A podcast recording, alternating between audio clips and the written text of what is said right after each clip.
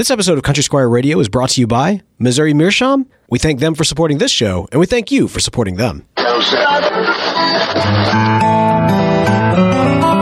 listening to Country Squire Radio. Welcome to Country Squire Radio. I'm Bo. And I'm Brian Levine because I've already had my children. Oh wow, wow, yeah, that's uh, that that is true. That is so far as we know. I mean, man, there is time. There is time. Let's listen. I was actually there for the for the birth of both of my kids. I can tell you, I I saw them. Yeah.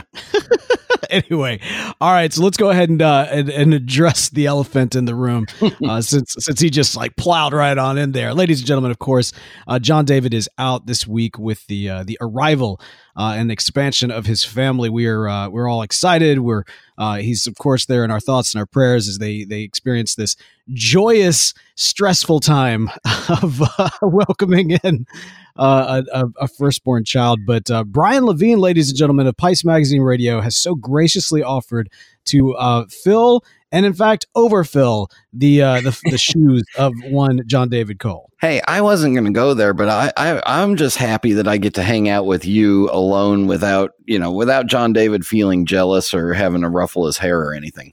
No, the parent is out of the room. Like this is the thing. The the inmates are now running the asylum. yeah. oh boy. no, it's it's all good, man. This is uh it's going to be a great show, of course.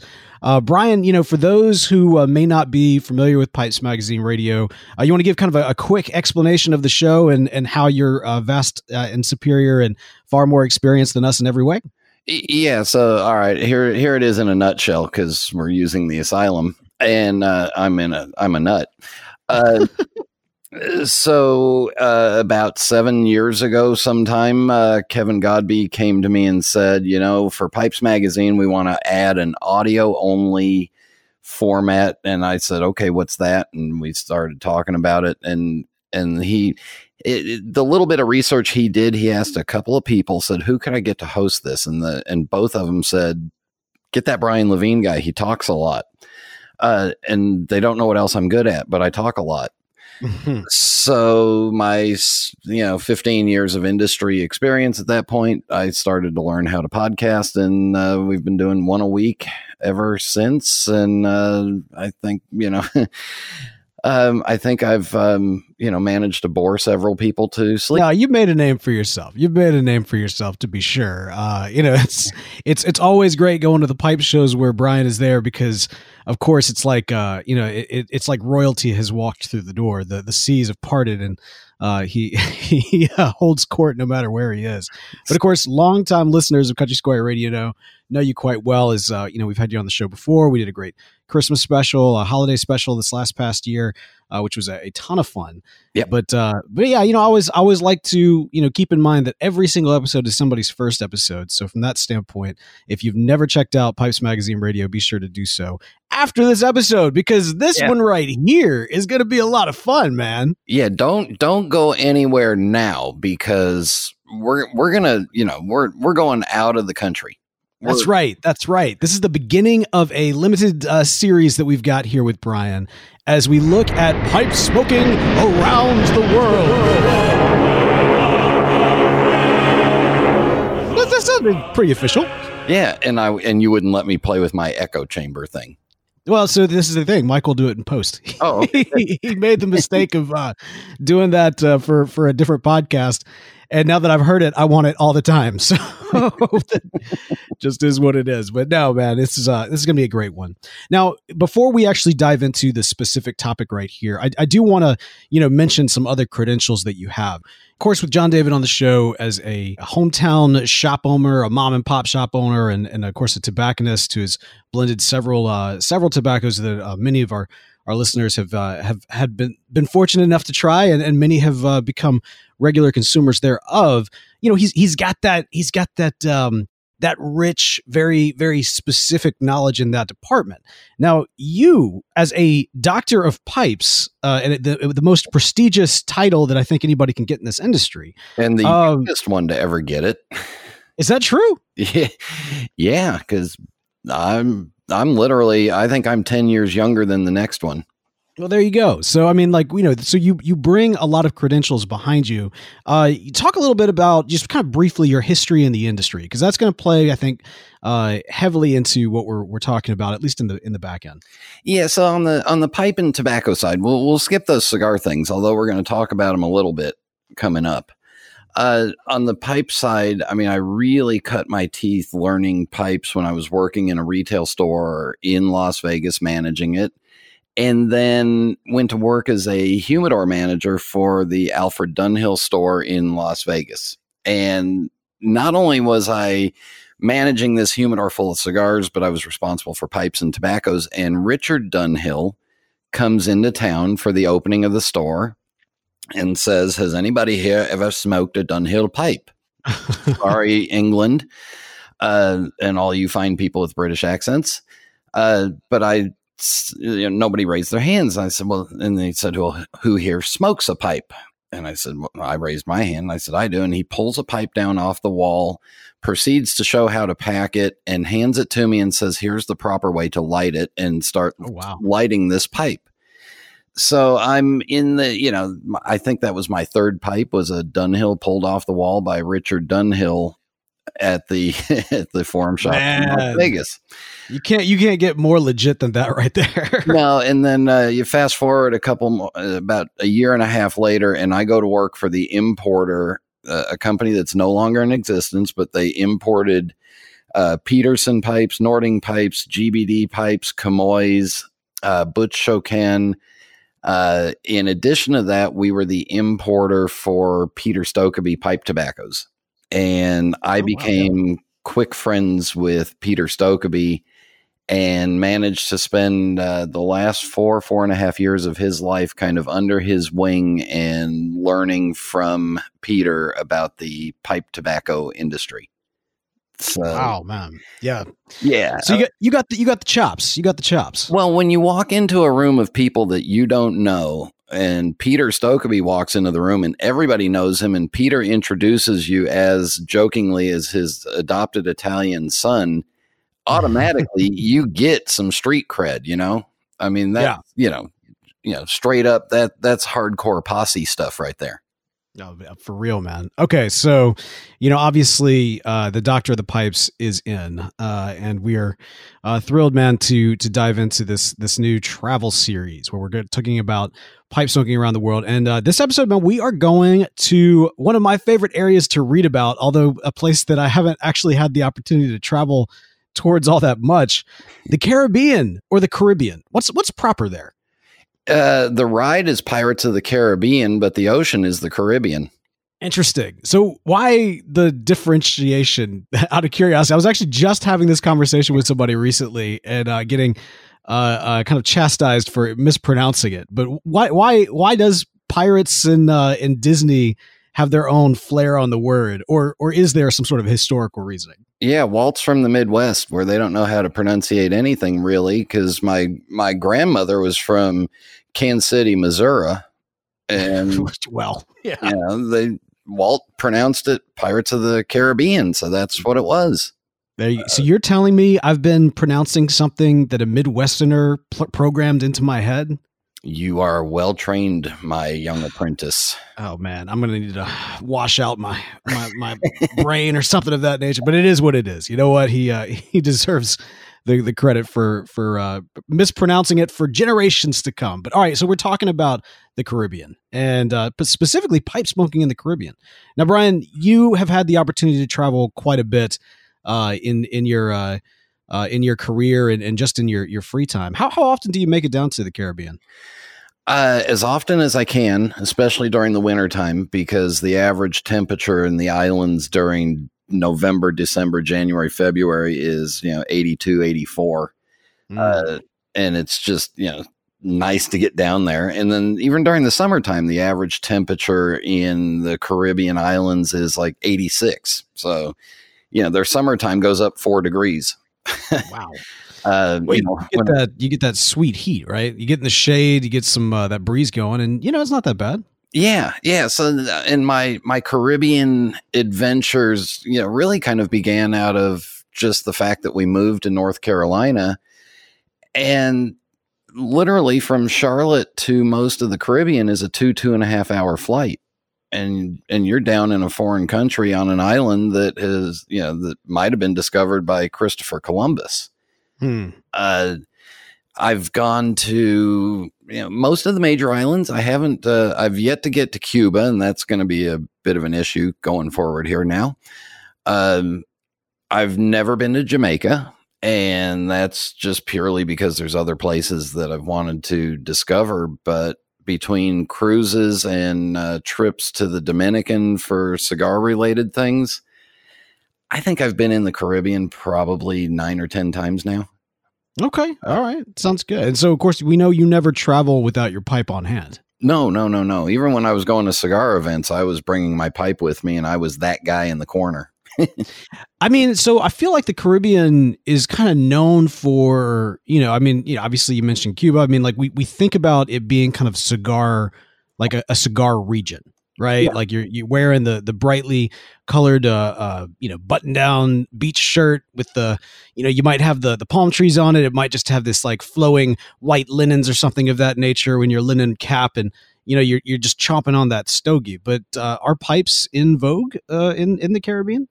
Absolutely not. Uh,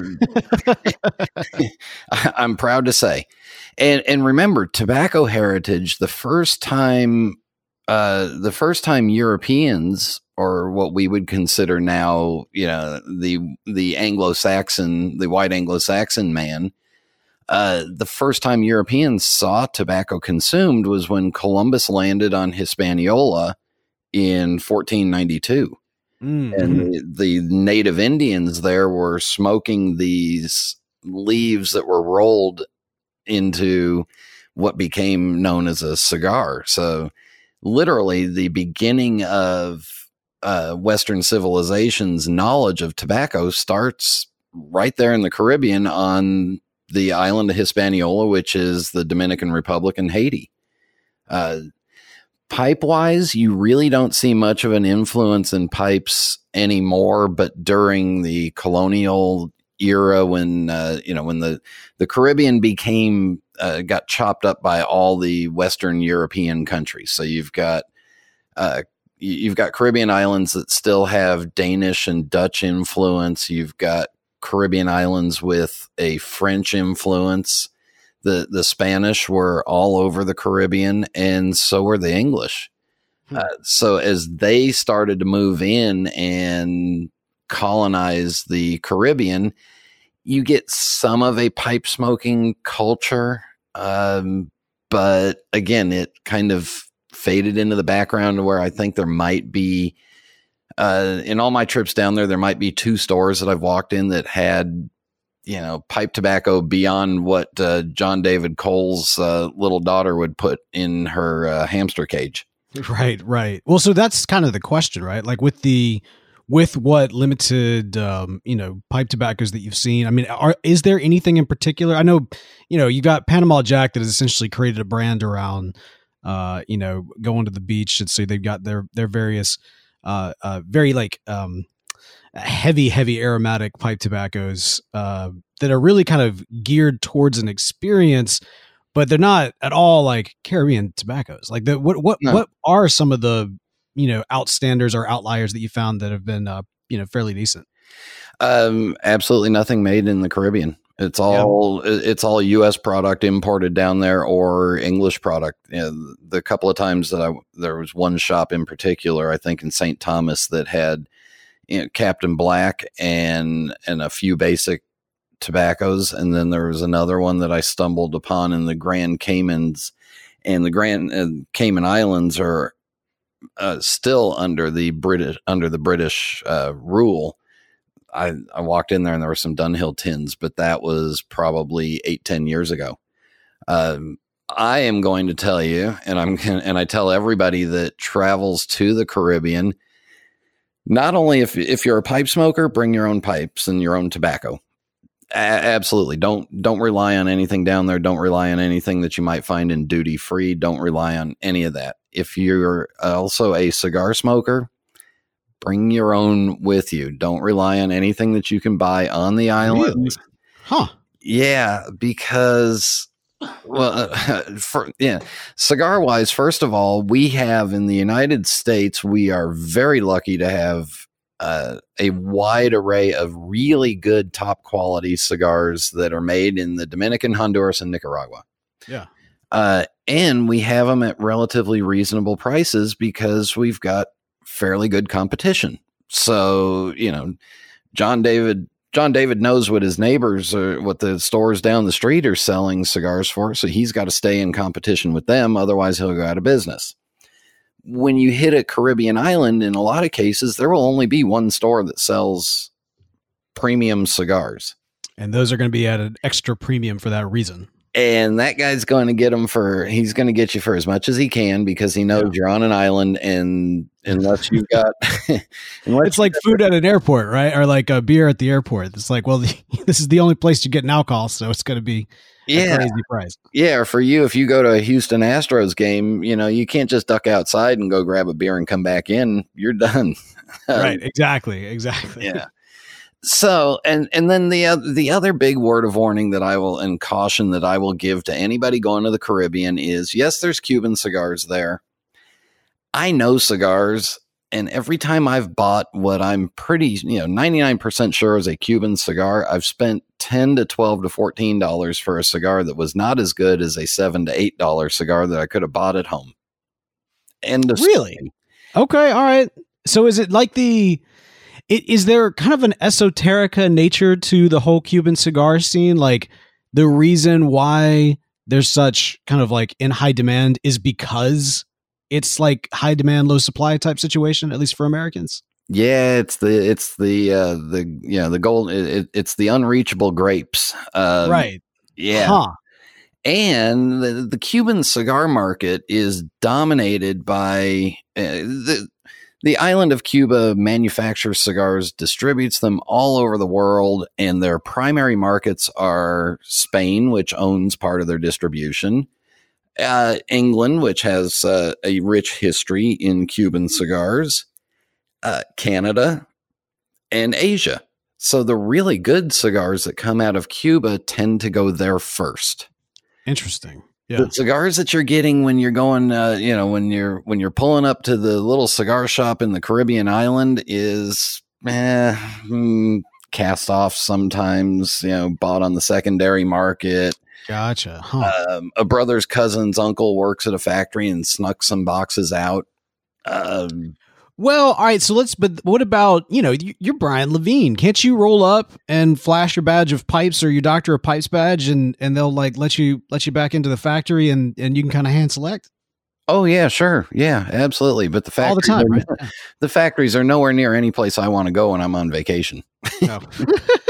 Come on, man, you got to do the research for us. Uh, well, I've been to most of the Dominican cigar factories, and there and, and you don't want those cigars fresh off the roller's bench. You want them to sit and re- and relax for a couple of for a couple of months. Oh, interesting. Yeah. Even in the Dominican, they don't get the cigars that are made in the Dominican for the U.S. market. They get secondary product because it's much more valuable for the Dominican cigar manufacturer to ship the cigars to the U.S. and make all that money than it is That's to try wild. to sell them locally.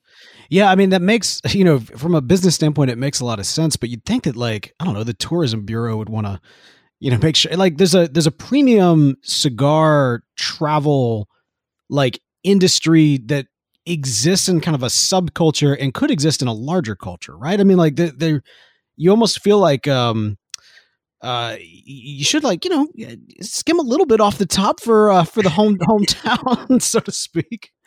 You you should but there's in the dominican it's a fairly small tourist business and fairly small island yeah. Yeah and, and they only got half of it. Uh and in the dominican the the average dominican worker can't really afford a five, six, seven dollar cigar. So sure, you're yeah. working off of really small margins again. And then when you get to the tourist areas of the Dominican or any of the Caribbean islands, those are resorts and they know they've got you locked down there. Right. So yeah, So that's now, now you're back to your your beer Yeah. at, the, at a Houston Astros game. Just bring well, own. or or you could like the all inclusive type setups where you know they're gonna they're gonna save money every every chance they can get. Uh, and you know, I've, look, I've been to several all inclusive, uh, a, a couple, well, several. I've been to a handful of all inclusive resorts down in, uh, in in the Gulf, and uh, you know, had some really really great experiences. And then and some of the restaurants, you're like, man, this is this is good, uh, this is good lobster. And some you're like, man, and they kind of skimped on price here. yeah, and even like rolling through the cigar uh, humidors, you see just a lot of familiar faces, so to speak. You see a lot of the the same brands you would get back home, just for a higher uh, higher premium price. yeah, So, a resort premium price, and it's legal for you to travel with your own cigars, with your own pipes, and your own pipe tobacco. You you may as well buy your pipe tobacco from the country squire, age it for a little bit, and take it with you on the trip. So it's really more if you're kind of traveling into the uh, Caribbean, you want to you want to bring what you enjoy smoking. You want to maybe maybe bring some of some rum cased uh, uh pipe tobacco, you know. If if you if you're into into that kind of thing, some people aren't. I think it's great.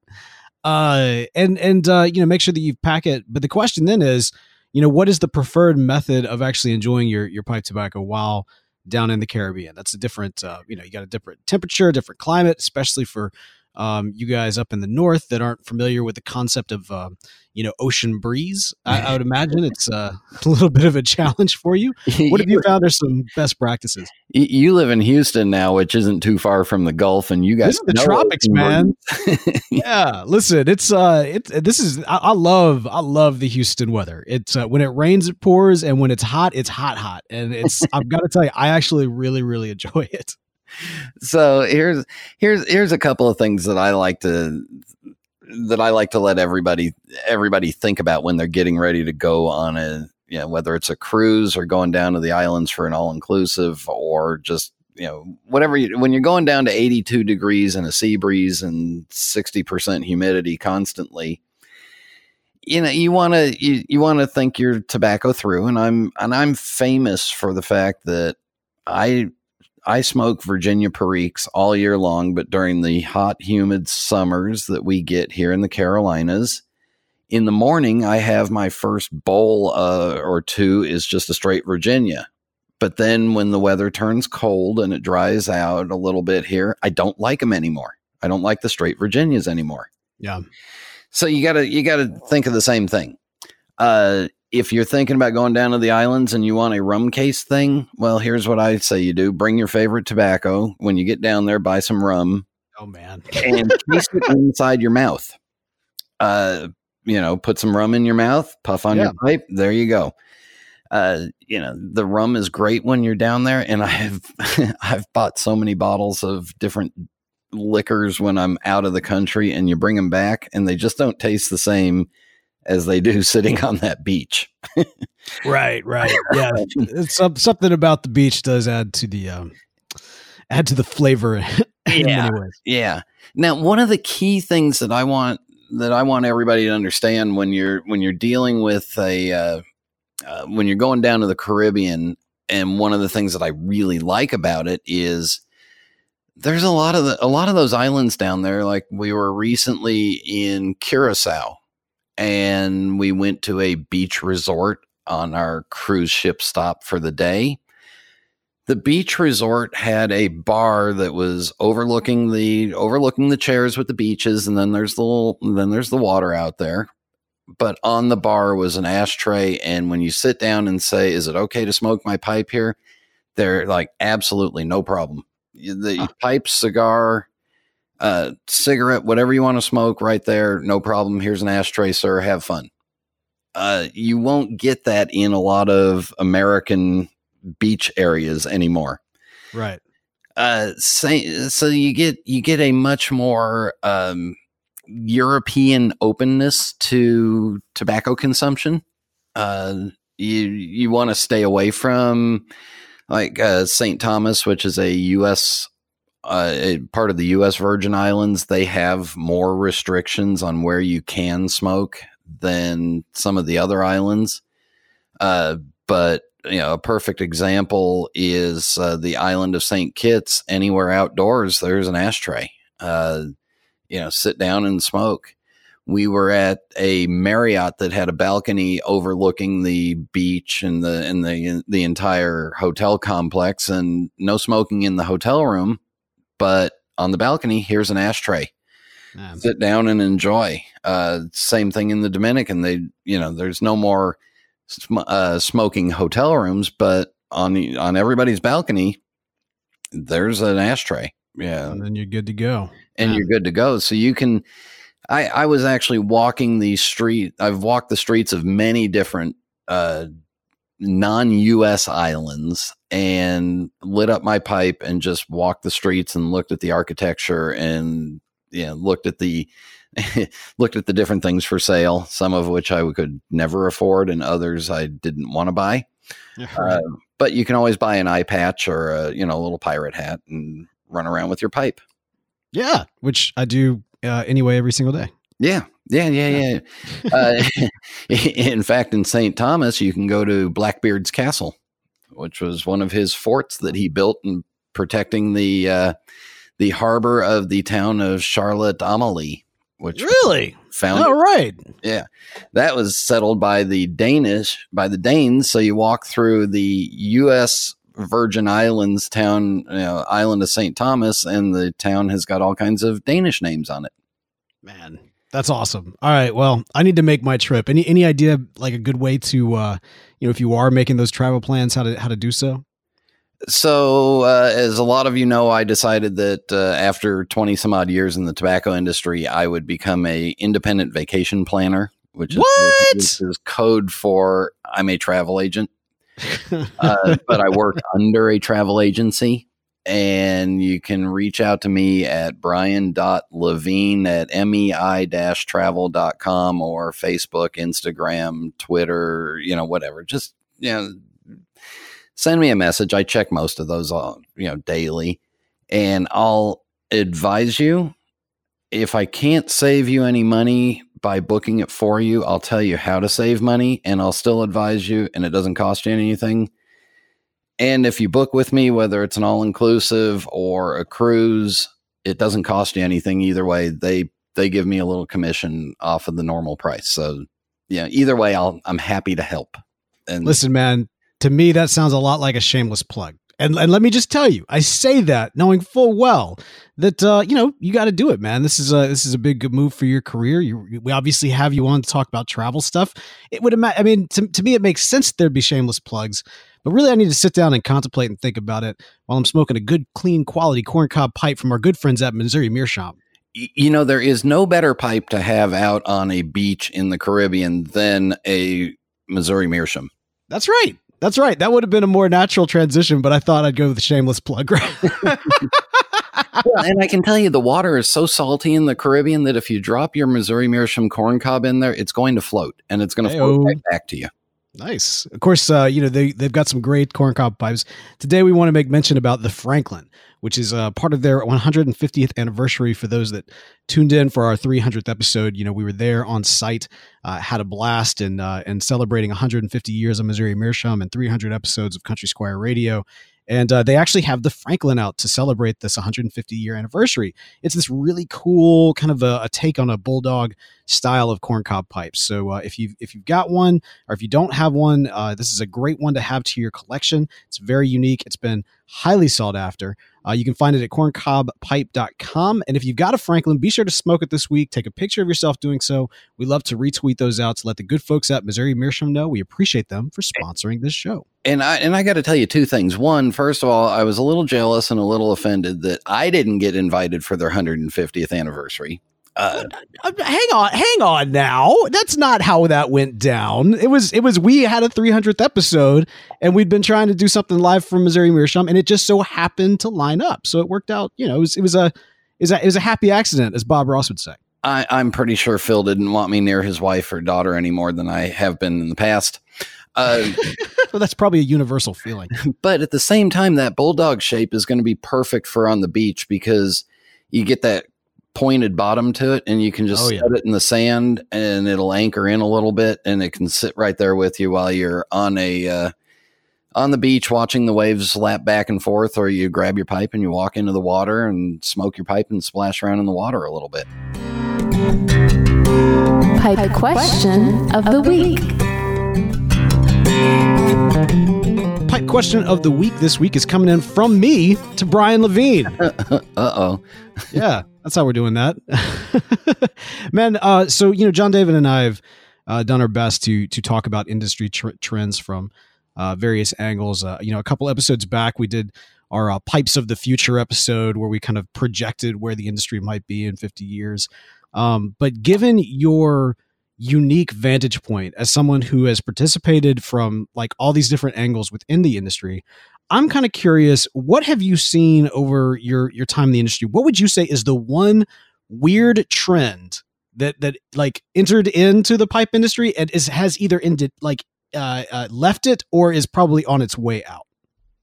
Oh wow. Entered in and left. Ooh, boy! Thanks for prepping me.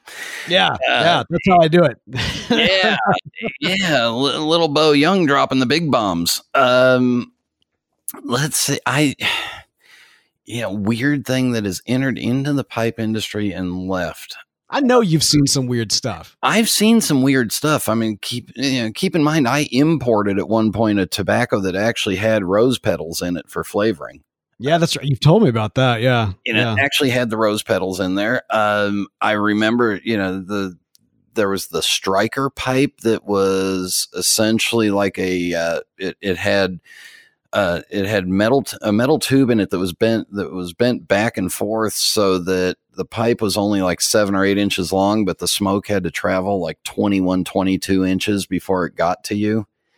Uh, and I was looking at that going, mm, that, yeah, so much for a pipe cleaner. Um, you need a roto rooter to get all the way through all that. Um, the, uh, the, I think the weirdest thing is the, the fascination with the bent poker for me. Uh, hmm. The bent poker shape is a shape of a pipe that is really the ultimate utilitarian shape because it's just a round thing with another round thing put in it and a and a and a flat bottom so that you can set it anywhere.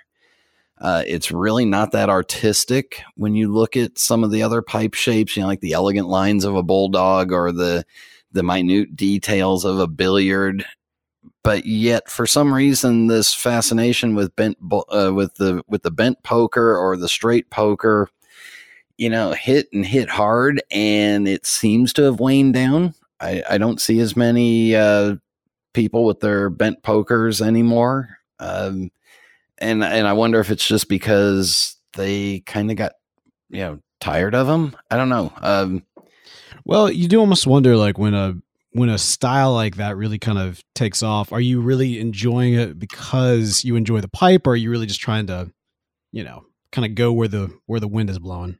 Yeah, I mean, and keep in mind, I'm the one in the 1980s that owned not only one but three or four different pairs of parachute pants with different colors. So that's not true. I want that to be true, but that's not true. No, I did.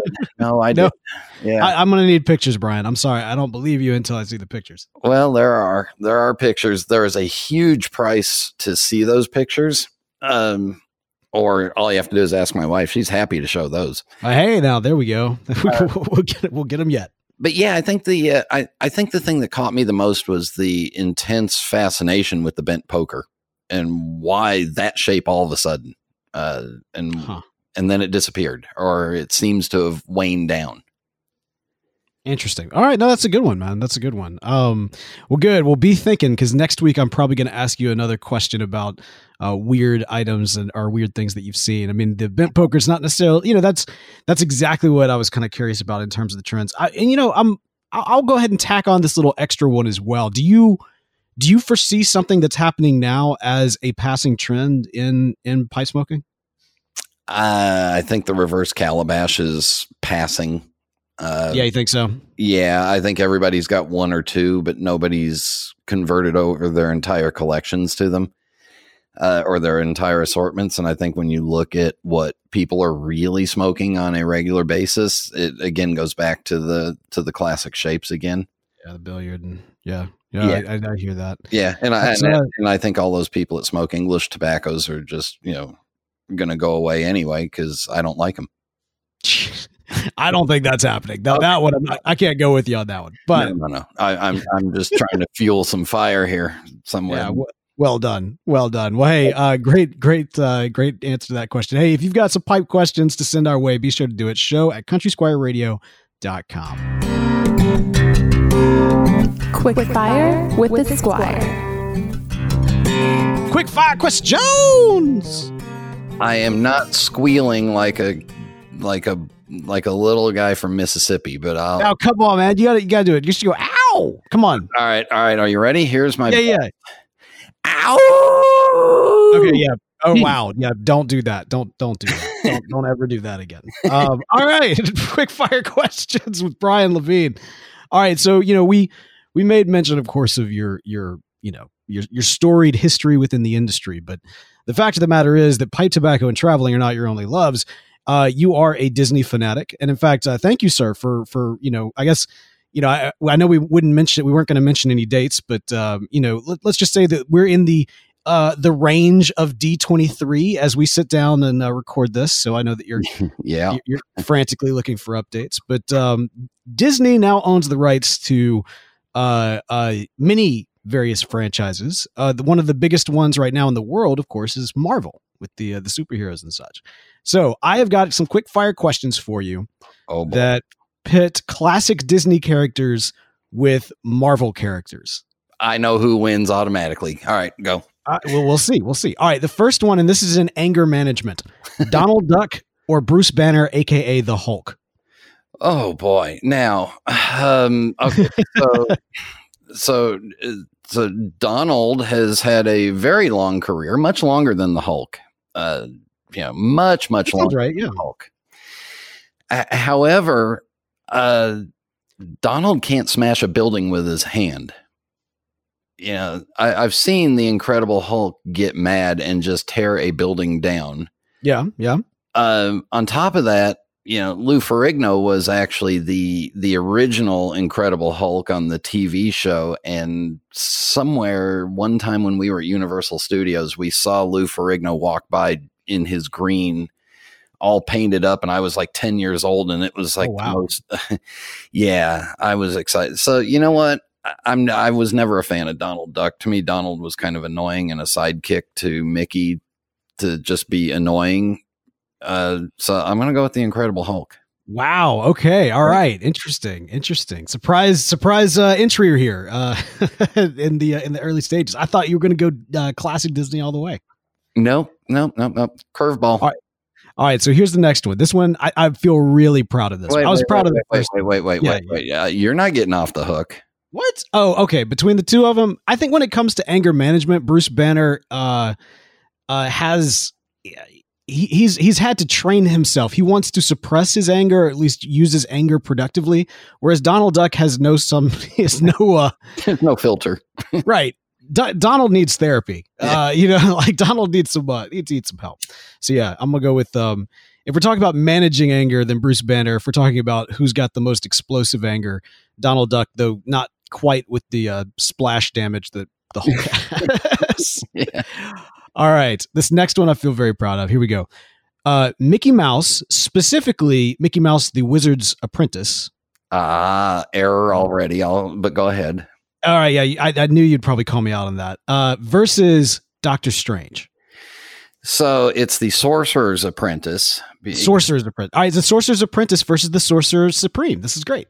Yeah, and and uh, you know, I'm sorry, it's an adaptation of the great French music, and it's the original, the first music video ever made. It's the best piece of animation ever to come out of the Walt Disney Company, if you ask me. It's the only piece of animation. The Sorcerer's Apprentice was on Fantasia in 1940 and Fantasia 2000 the re-release 60 years later it's the only piece to be on both of those there is no way i am picking anything else but mickey as the sorcerer's apprentice and it's also what i have tattooed on my left shoulder Oh, that's great, man. All right, so when I was a kid, we always called him Wizard Mickey or Mickey Wizard. Uh-huh. Uh I we I think uh, I think I had an action figure of him that was like uh, over my bed for a long time. And as you point out, you know, uh Mickey Mickey he grabs that hat and uh and all of a sudden he's making all this stuff happen. Doctor Strange had to like practice for, you know, a whole montage before he got his magic right. So um I mean Mickey seems to have the the more natural uh ability. So I, I yeah, you got to give it to Mickey Mouse, right? Well, and a bit of trivia: the name of the sorcerer in the in the movie was never given, but there is a name that was that was given to him. But his name is. Aha! Gotcha. Oh, I mean, I, I, I thought you were about to reveal. Um, I actually used to know this, uh, and I'm I, I, I but I don't. I, I this can't because I knew this. I think I knew this from you're not going to. Well, I don't know. Maybe you might appreciate this from uh, the Kingdom Hearts video games because he pops up in that. Oh, that's a thing. Yeah. Do you know what Kingdom Hearts is? Yeah, I've heard of it. yeah, yeah. It's uh. So at, some point in the, I think probably the second one, uh, the sorcerer shows up and they mention his name, but I I cannot recall it. His name is Yensid. Y e n Right. s i d, which is Disney spelled backwards. Yeah, that's right. That's right. And Good the stuff. name of my uh, and the name of my Wi-Fi network here at home. Oh, all right. So now, now you know how to uh, track down Brian Levine uh, via Wi-Fi. That's my Wi-Fi network. That's not the password. I was banking on you going with Mickey, so Yeah. I put I put a caveat here. I put a I put a in the event of him choosing Mickey, then we go this route. So Mickey as the Sorcerer's Apprentice. Obviously, you've you've gone through the credentials, man. First music video, uh, you got him tattooed on your arm. Versus Doctor Strange, as we mentioned, Doctor Strange, you know, had to like practice for a whole montage before he could figure out how to teleport. All right, versus the Scarlet Witch, who has the ability to recreate all of reality and make it whatever she wants, was the only Avenger who was able to go toe to toe with Thanos, and for a brief moment would have won had he not t- like put the entire fire force of his entire fleet directly on her, killing half of his own forces just to slow her down. Scarlet Witch versus Mickey as the Sorcerer's Apprentice. Who No. wins? Now I'm I'm going to play a little bit of John David Cole here for you. Uh, the Scarlet Witch. That's a Marvel character. Oh, come on, man. Yes, I just went through the whole credentials. Okay, well I got it real simply. All right, the Walt Disney Company was founded in 1923 and really took off in 1928 when they created Mickey Mouse, and then you know, and then uh, 75 or 80 years later, the Walt Disney Company, who claim who boldly states it all started with a mouse, uh, bought Marvel for you know as a subsidiary for you know a few bucks, and then this Scarlet Witch is obviously a smaller part of the Marvel universe, so therefore Mickey owns the entire thing, so Mickey wins. wow. All right. All right. I. Can you argue that one? No, I, I, well, the only thing I would say to that is Scarlet Witch could literally say no more Mickey, and then Mickey Mouse wouldn't exist. But I'll give it to you just because the whole corporate we've seen. Look in the last uh, in the last several uh, weeks and months here, we've seen just how powerful the uh, the mouse and and their uh, the, the corporate overlords can be with the eradication of Spider-Man and or reintroduction of Spider-Man. I don't know. By the time this this airs, maybe that whole situation is all uh, is all all worked out. But uh, at the time that we recorded this, Spider-Man was like you know ripped In back to? Sony. yeah, yeah, it's not great. Yeah. Anyway, all right, fair point, fair point. All right, here's the final one. This one I I, I thought was pretty funny. Uh, Elmer Fudd versus Hawkeye. Well, Elmer Fudd is a Warner Brothers character, so that doesn't count. Yeah, well, Hawkeye really isn't that much of an Avenger, so it, he doesn't count either. Yeah. um, all right, I'll, I'll I'll give you. A, I'll, I'll pick Hawkeye simply because my son, who uh, got it, was working on his master's degree at uh, at uh, God, talk about getting old. Um, John David Cole. This is what you got to get. You got to get used to this as your daughter's growing up. You're going to forget stuff uh, he was he was at the University of North Carolina at Wilmington, which was the Seahawks, and he got a green colored Corolla as his first car, and he was so excited about it, so he named it Hawkeye. So that's what that's what I'll pick. All right, that'll work. That'll work. All right. No, I, th- I thought I'd have fun with going off brand versus Hawkeye just to uh, diss uh, Hawkeye a little bit extra uh, because it's fun to diss on Hawkeye. All right. Well, good deal. Well, hey, those are the quick fire questions. Quick fire questions brought to you by the uh, uh, Country Squire Radio t shirts available at the countrysquireonline.com. John David's got to buy some di- diapers. You can help him do it by getting yourself a shirt, the countrysquireonline.com. He would and you can take that promo. shirt to the beach and wear it while you know while you as a cover up when you're done swimming. That's right. That's right. Yeah. Well, hey man, this is uh, this is good. We got we got our uh, our tropical uh, episode in here with uh, going to the the pipes of the Caribbean. I think that's that's going to be the name of this episode, the pipes of the Caribbean. I, I got to get that same font and everything. Uh, but uh, but man, this is this has been really good. Of course, you already mentioned it mid episode, but go ahead and reset again. So you know we're doing this travel series, and uh, you know as you're kind of thinking through your your plans and and your next big trip and you know uh, best practices for what what pipe to you know should you bring your pipe tobacco? Should you buy your pipe tobacco? Should you go cigar this trip? Should you go pipes? You know you want a travel agent. You want somebody who's going to represent you that's going to bring that custom knowledge and there is none better on the planet i would say than mr brian levine. How can people uh, keep up with you and then also reach out to you if they do want to make those travel plans yeah, the, the email address is brian.levine, L E V I N E, at mei travel.com. Facebook, I'm there as me. On Instagram, I think I'm Brian LL23. Um, I've kind of given up on Twitter after that hate storm that I got, um, but I right. check there once a week. Um, but yeah, just you know, reach out to me. It won't cost you anything. I guarantee you. And you know, you may lose some brain cells talking to me, but other than that, it won't be uh, you know no cost involved and no harm, no foul if you don't book anything with me. But I can just help you get through, even just getting through TSA with your pipes and tobaccos or going through a foreign country's security coming back into the into the US. I've done that several times. I know all their, you know, I know how to prep for that. So reach out to me. Well, good stuff. They would be brain cells well spent. Yes. Yeah. Wait, man. Of course, uh, people can keep up with Country Squire Radio as well. Uh, just follow at Squire Radio on Twitter. You can follow at me at the Real Bo York. John David is at John David Cole. Be sure to show him some love. And uh, but at the same time, you know, let's uh, let's give him his space. You know, this is a this is a transitional. Uh, moment for for him and his family. It's it's great. I we were actually talking about it um, a while back during the the the pre prep. You get so excited for like the big, you know, the big moment, but the reality is, is that the the birth of the child is is just the beginning, and so uh, you know he's he's going through that uh, that fun time as well. So y'all be thinking about him. And uh, yeah, we, we will have him back on the show very soon. But uh, but I'm I'm very excited to say that uh, Brian Levine will return uh, in part two of our travel series. And so until then, hey Brian, let's go have a day. I'm I'm I'm having a day already, so we'll see you soon.